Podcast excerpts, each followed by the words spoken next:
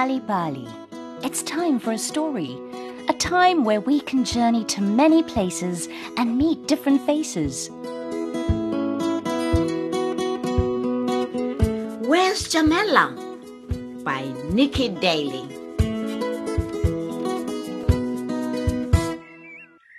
An important letter had just arrived for Jamela's mama. Oh, I've got it, I've got it. Mama read her letter excitedly. What have you got, Mama? Asked Jamela. A new job and a new house to move into. Said Mama. But I like this one, Mama. But you will love the new house. There is a nice room for you and even one for Gogo if she wants to live with us.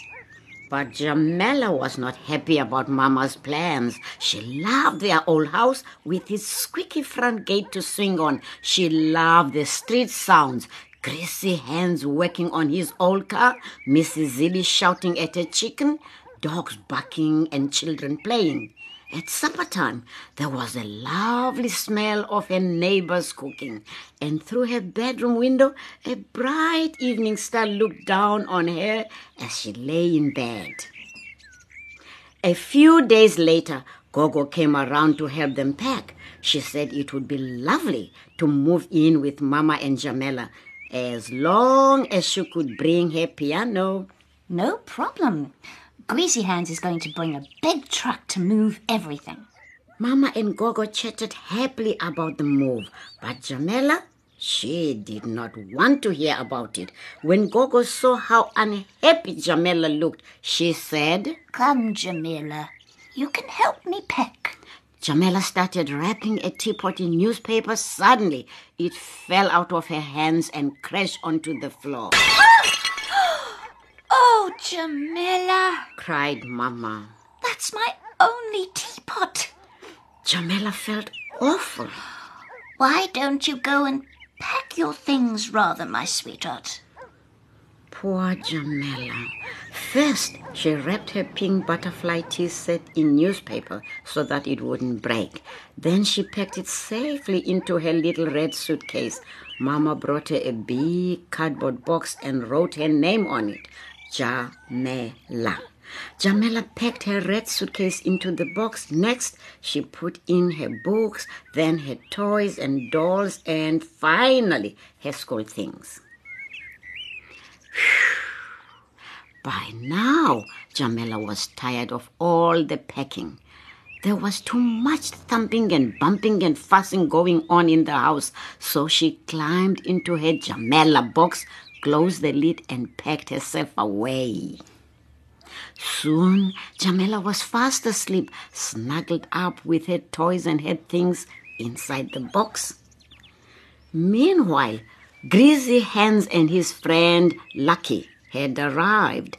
They began carrying all the boxes, bags, and suitcases to the truck. Don't forget this one, Greasy Hands. Gogo called as Greasy and Lucky lifted a heavy box marked Jamela onto the truck. Everyone was ready to go. Wait!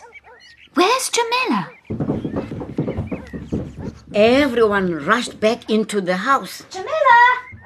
Jamela! They looked in every room. Oh, she was so unhappy about us moving to the new house.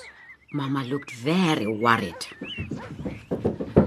Mama and Gogo ran down the road. They asked at Miss Style, the hairdressing salon. Have have you seen have you seen Jamela?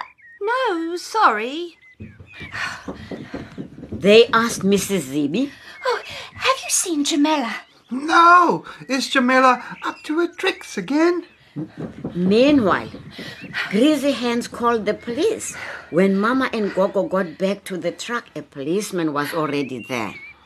What does the child look like? Oh, she's almost six years old. She's wearing funky pants and red tackies, and she has beaded braids. She's a really cool kid. Just then, Jamela woke up and stuck her head out of the box.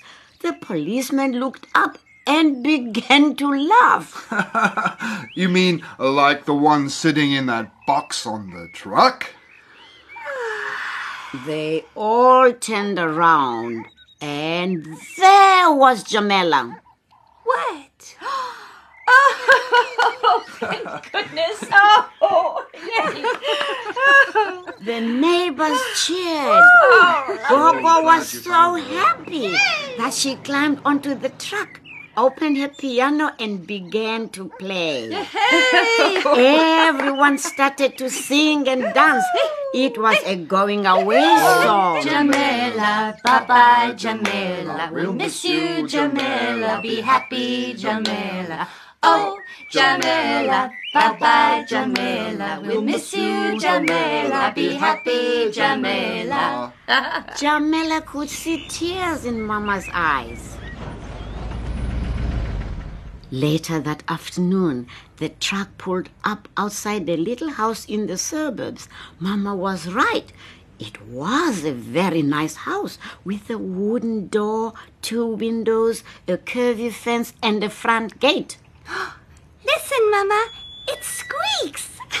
Jamela squealed as she swung on it. When everything was unloaded, everyone looked hot and tired. oh, sure, I'd love a cup of tea, but we don't have a teapot. Jamela remembered the broken teapot. Then she had a great idea. She found her red suitcase and took out a pink tea set with butterflies. She filled the teapot at the new kitchen sink.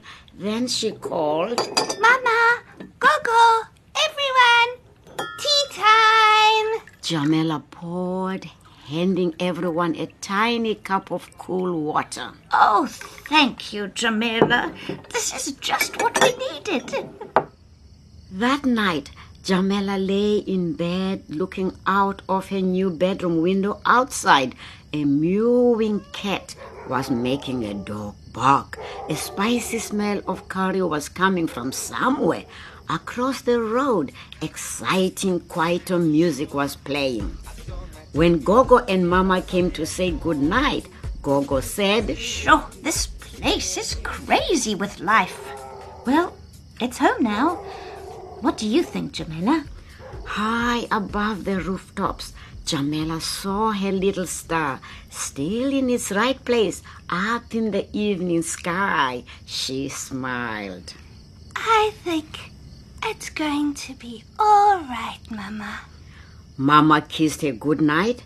Gogo gave her a tickle. then Jamela turned over and went to sleep for the first time in her new room, in her new house, under the same old sky.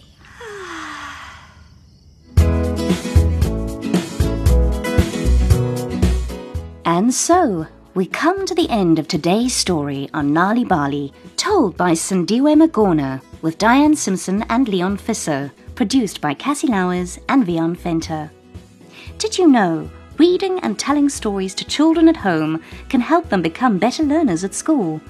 If you would like more stories, visit nalibali.org or nalibali.mobi, where you will find a number of stories to read in various languages, available for free. You can also find Nal'ibali on Facebook. Story Power. Bring it home.